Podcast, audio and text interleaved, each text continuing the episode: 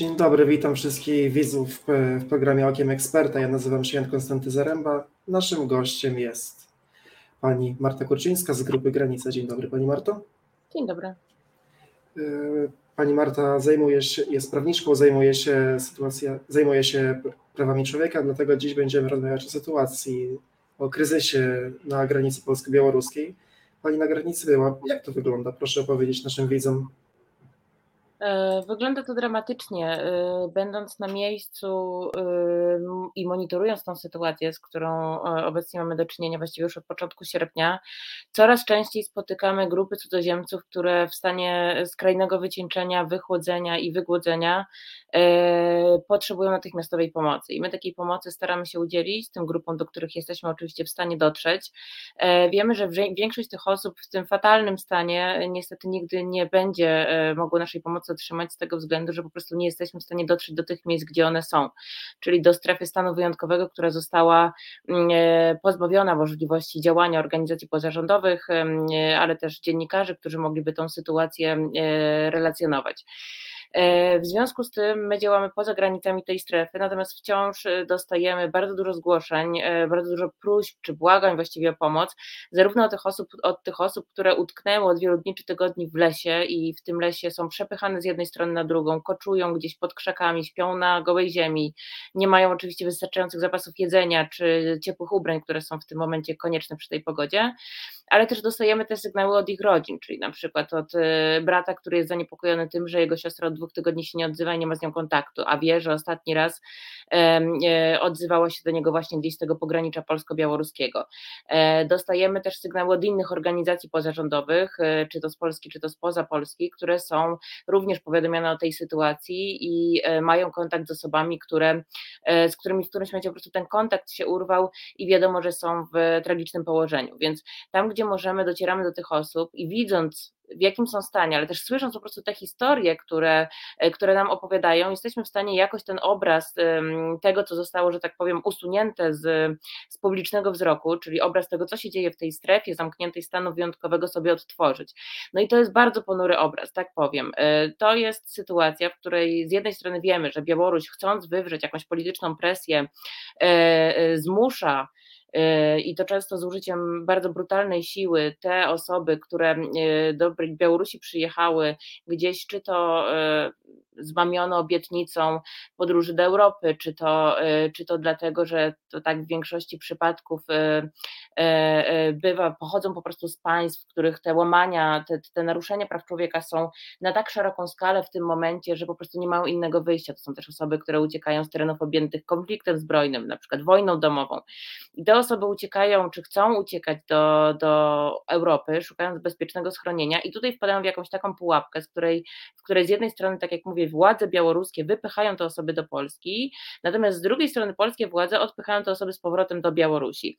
W związku z czym, yy, i to się wszystko dzieje tam jakby bez świadków, yy, pod osłoną nocy te osoby są przewożone do linii granicznej po jednej i po drugiej stronie, są zmuszane do przekraczania tych zasieków, które zostały ustawione tam przez przez polskie władze, y, albo czołgają się gdzieś, albo muszą te, y, te, te druty y, po prostu forsować gdzieś tam przepychane czy popychane przez służby. Wiemy, że też są w użyciu psy. Z jednej i z drugiej strony te osoby są szczute psami. E, wiemy, że nie są, im, są im niszczone telefony, żeby nie mogły się z nikim skontaktować.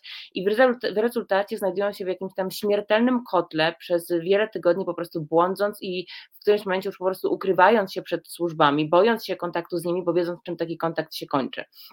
To jest absolutny kryzys humanitarny, to znaczy tam są y, uwięzione po prostu osoby, które potrzebują natychmiastowej pomocy, takiej powiedziałabym i doraźnej, czyli po prostu ogrzania czy, czy zapewnienia im jedzenia, ale też często są to, są to osoby, które po prostu potrzebują bardzo poważnej pomocy medycznej. To są często osoby chore, to są osoby z różnymi schorzeniami, to są osoby, które wreszcie podczas tej trudnej przeprawy doznały różnego rodzaju obrażeń i taka pomoc po prostu jest im niezbędna. Wiemy, że szpitale, które są y, tam niedaleko tej strefy stanu wyjątkowego, przyjmują w tym momencie dużo więcej tych migrantów niż przyjmowały do tej pory, więc to też widać po skali tego, ilu w tym momencie takich pacjentów z objawami skrajnego wychłodzenia czy, czy wygłodzenia trafia do tych miejsc. Mm, e, natomiast nie wszystkim ta pomoc jest w stanie być udzielona i to raz, że po prostu nie ona nie, nie dociera wszędzie tam, gdzie powinna, ale też dwa, że niestety nie zawsze służby reagują na te wyzwania. No wiemy, że te osoby już tak, w takiej, najdramatyczniejszej sytuacji zwracają się do służb naszych z prośbą o pomoc, no i nie zawsze ta pomoc zostaje im udzielona, więc no to jest dramatyczny obraz, który się rysuje z tych opowieści, które my słyszymy, ale też po prostu z tego, co widzimy tam na miejscu, monitorując tę sytuację, czy rozmawiając z miejscowymi, którzy w tej strefie mieszkają i którzy również widzą to wszystko, co tam się dzieje na miejscu. Dziękuję bardzo za odpowiedź. Wspomniała Pani o tym mamieniu przez reżim białoruski. Czy mamy do czynienia z wojną hybrydową prowadzoną przez Aleksandra Łukaszenkę? Nie tylko ja na Polsce, chyba... ale też na Litwie. Mhm. Ja bym chyba jednak e, powstrzymała się od oceny tego pod kątem tego, czy to jest wojna hybrydowa, czy nie. To, co my wiemy od tych osób, które tutaj e, próbują dotrzeć, to jest to, że faktycznie Białoruś uruchomiła różnego rodzaju łatwiejsze połączenia, które miały te osoby, e, z których mogły skorzystać te osoby, które, które się na to zdecydowały. E, próbujemy również podczas naszych działań ustalać, jakie są dokładne historie tych osób, dlaczego one właściwie wyjechały do Białorusi i na co, że tak powiem, liczyły, co, co im zostało powiedziane. I wiemy jedno, że nikt z nich nie spodziewał się tego, co tutaj zastaną. E, wiemy, że są to, są to osoby, które mm, szukały legalnych ścieżek wjazdu do Europy ze względu na tą sytuację, która ma miejsce w ich krajach, czyli tak jak mówię, krajach ogarniętych wojną, krajach ogarniętych prześladowaniami i z takich legalnych ścieżek nie były w stanie skorzystać. No dlaczego? Na przykład dlatego, że nie wydajemy takim osobom wiz humanitarnych. Jak wiemy, to jest już od lat duży problem e, e, i, tutaj nieskuteczne naciski środowisk różnych pozarządowych na władzę, żeby takie wizy ludziom wydawać w tych miejscach, gdzie one są najbardziej potrzebne, czyli w tych miejscach, gdzie ludzie faktycznie muszą uciekać uciekać. Jeżeli takich wiz nie dostaną, to będą wybierać zdesperowanie różnego rodzaju niebezpieczne ścieżki wjazdu. No i tutaj w tym momencie ta droga przez Białoruś jest właśnie taką, okazuje się, niebezpieczną ścieżką wjazdu, którą e, wykorzystują, czy z której korzystają te osoby, które po prostu nie mają dla siebie żadnej innej możliwości skorzystania z dróg bezpieczniejszych, nie wiedząc jednocześnie na co się tutaj piszą i jaką sytuację zastaną. No myślę, że nikt nie wiedział i nikt nie był w stanie tego przewidzieć. I tutaj jakby znajdują się potem w tej, w tej rozpaczliwej sytuacji. E, te historie migracyjne, pamiętajmy, są różne. Myślę, że ani tutaj nie można mówić o tym, że każda jedna osoba, która trafia do Polski, kwalifikuje się do uzyskania statusu uchodźcy, bo nie byłoby to prawdą. Natomiast też z drugiej strony absolutnie nie jest prawdą, że są to migranci ekonomiczni, jak nam próbuje cały czas e, przedstawiać tą sytuację rząd. To są różne osoby z bardzo różnymi historiami. Jest wiele osób, które powołuje się na bardzo poważne prześladowania w kraju. Takie osoby na pewno miałyby duże szanse na uzyskanie ochrony. Są też na pewno osoby wśród tych grup, które nie kwalifikowałyby się do uzyskania żadnej ochrony i pewnie po przeprowadzeniu odpowiedniego postępowania e, zostałyby odesłane z powrotem do kraju pochodzenia. Natomiast, żeby to wszystko zbadać i żeby w ogóle wiedzieć, jakie te historie są i z kim mamy do czynienia i co, co należy z tymi osobami zrobić, no to trzeba by z każdą taką osobą przeprowadzić odpowiednią procedurę, a w tym momencie tak się nie dzieje. I to jest kolejny problem. To znaczy, oprócz tego, że mamy do czynienia z absolutnie brutalnym traktowaniem tych osób i z tym, że są one narażone narażane po prostu na śmierć w tych lasach, to w dodatku nie są wszczynane wobec tych osób odpowiednie procedury, które mogłyby ocenić, jakie, jakie dalej powinny działania być wobec tych osób podjęte. Więc e, na takie pytanie ciężko odpowiedzieć, e, tak jak mówię, nie mając pewnych e, danych, które mielibyśmy tylko wtedy, gdyby takie postępowania były wszczynane. Dlatego my cały czas, czyli organizacje pozarządowe, które pracują na granicy, apelują o to, żeby po pierwsze tym osobom udzielić pomoc, ale też po drugie, żeby wszcząć wobec każdej z tych osób procedurę i ocenić, z jakimi dokładnie mamy do czynienia przypadkami i ile z tych osób faktycznie e, powinno zostać objęte ochroną międzynarodową w Polsce, a ile ewentualnie odesłanych do kraju pochodzenia. Dziękuję bardzo. No właśnie, co yy, konkretnie, ale bardzo proszę o uzupełnienie, co konkretnie yy, powinien zrobić polski rząd, bardziej państwo polskie, Unia Europejska już w tym momencie?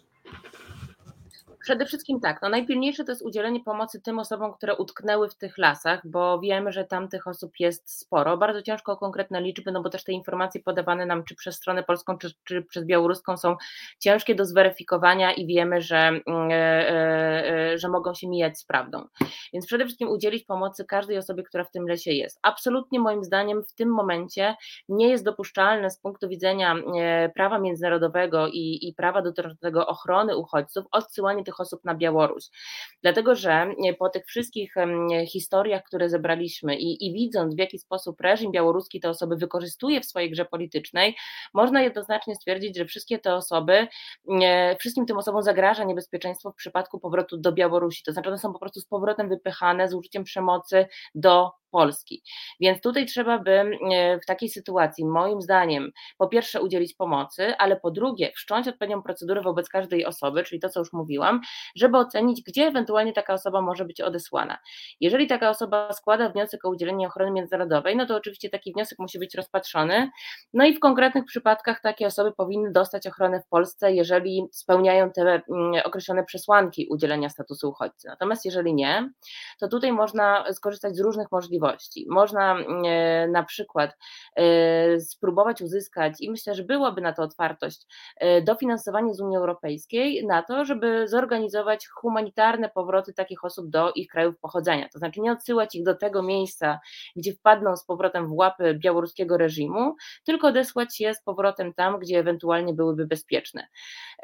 Natomiast jeżeli chodzi o, mm, o, o dalsze postępowanie, no to oczywiście tutaj jakby te mechanizmy od lat są takie same w Polsce. Osoby, które składają wnioski o udzielenie im ochrony, wchodzą w odpowiednie procedury, są przyjmowane do ośrodków recepcyjnych, w wyjątkowych przypadkach także do ośrodków zamkniętych i tutaj na czas tej procedury mają zapewnione, mm, e, zapewnione, że tak powiem, warunki bytowe, a w przypadku udzielenia im ochrony korzystają z programów integracyjnych, które notabene powinny być wzmocnione, tym bardziej jeżeli mamy teraz do czynienia z taką sytuacją jak obecnie, tutaj należałoby zastanowić się nad pewnymi długofalowymi rozwiązaniami, czyli wprowadzeniem jeszcze dodatkowych systemów czy mechanizmów integracyjnych, po to, żeby te osoby, które tutaj ostatecznie zostaną, e, miały szansę na, mm, na ułożenie sobie życia i też myślę, że to będzie z, jakby z obopólną korzyścią i dla społeczeństwa, i dla samych migrantów.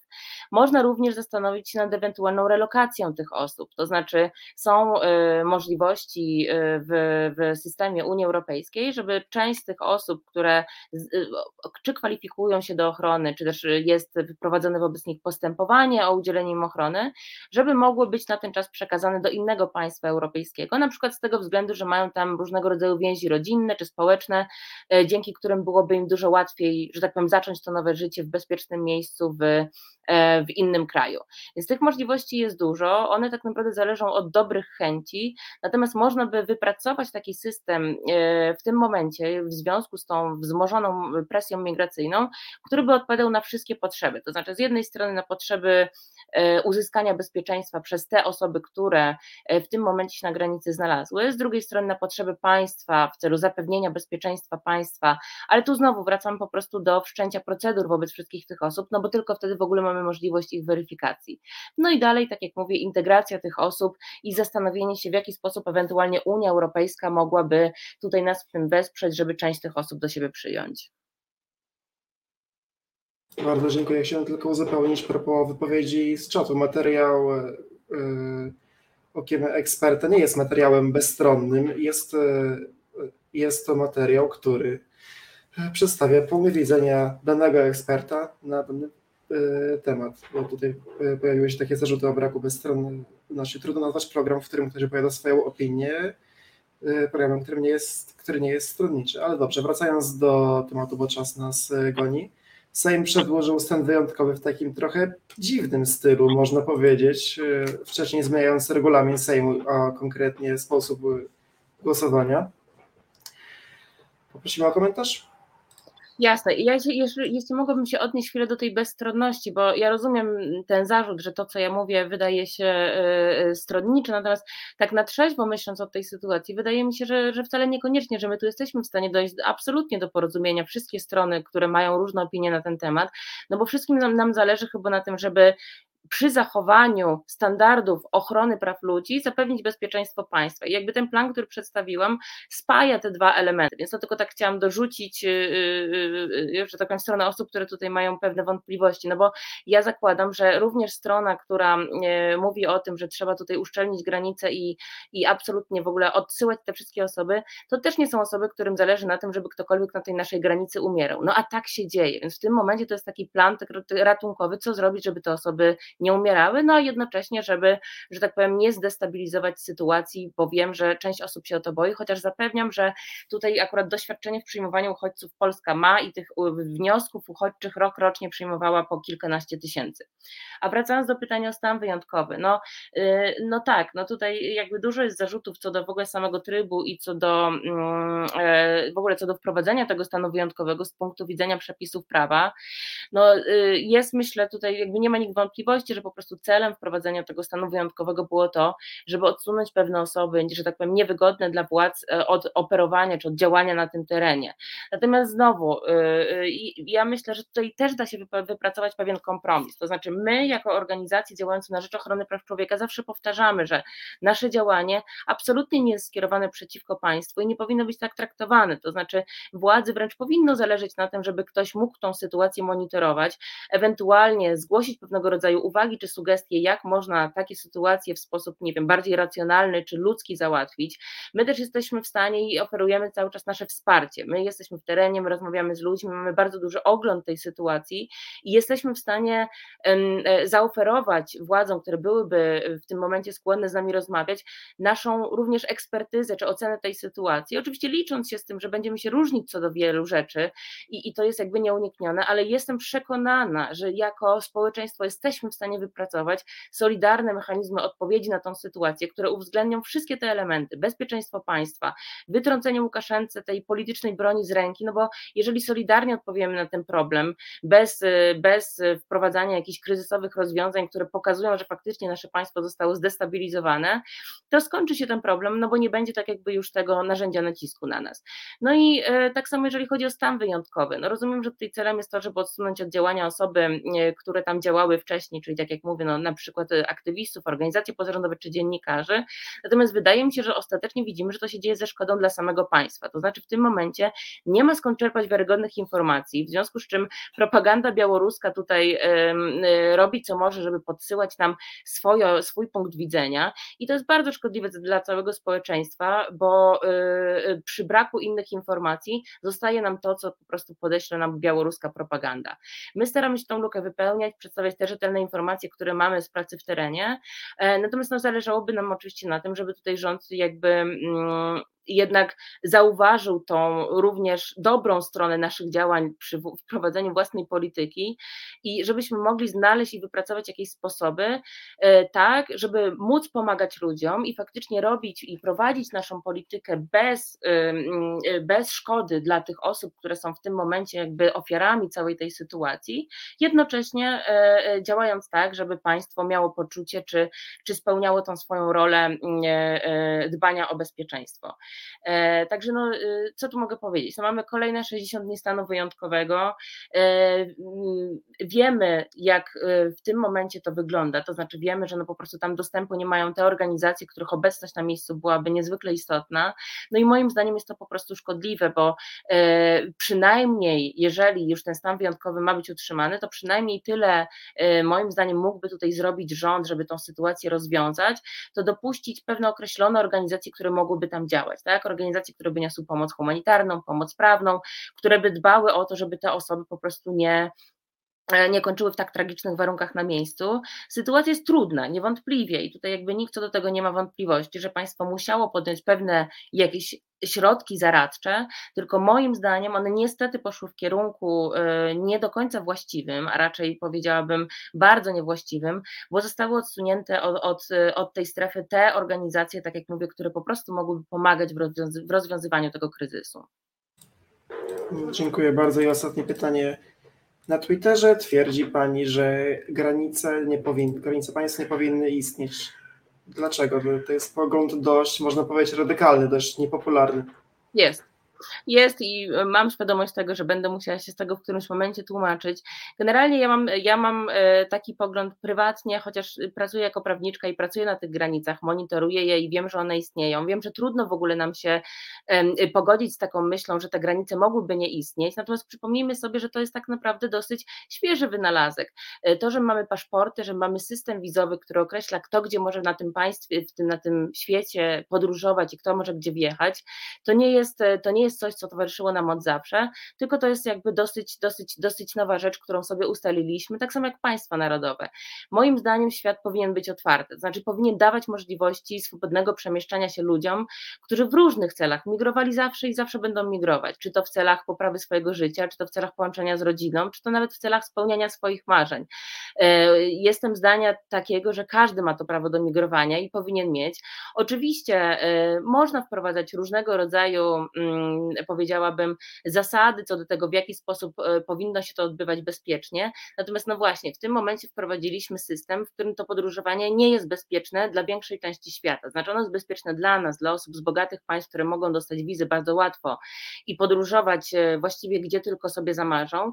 Natomiast dla trzech czwartych populacji tego świata to podróżowanie jest albo bardzo ograniczone, albo wręcz niemożliwe, a jeżeli jest, no to właśnie tak jak widzimy, w bardzo ciężkich warunkach, e, przy e, bardzo dużej militaryzacji tych granic, odpychaniu ich właściwie od każdego miejsca, do którego chcieliby pojechać celem na przykład właśnie poszukiwania tego bezpieczeństwa, o którym tutaj mówiłam. W związku z tym uważam, że jest to system, który mm, ogranicza, znaczy właściwie e, sprawia, że mała część tego świata w tym momencie korzysta z tych dobrodziejstw, które przyniósł rozwój technologiczny, tak? To, że możemy latać, to, że możemy e, podróżować, to, że możemy korzystać z tego, co ten świat daje, to jest ograniczone do bardzo wąskiej grupy osób. I ja osobiście uważam, że powinno się to zmienić i w związku z tym, e, w związku z tym widzę jakby te, te, te zagrożenia, które płyną z tego systemu wizowego, który sobie gdzieś tam w którymś momencie ustaliliśmy i też widzę, z jaką krzywdą to się odbywa po prostu dla większości świata. Bardzo dziękuję za rozwinięcie. Szanowni Państwo, moim oraz Państwa gościem była Pani Marta Kurczyńska z Grupy Granica. Bardzo dziękuję i chciałbym jeszcze przeprosić widzów za e, przekładanie programu trzy razy moja wina. No, jeszcze raz bardzo Pani dziękuję. Dziękuję bardzo, do widzenia. Do widzenia, miłego dnia. Miłego dnia.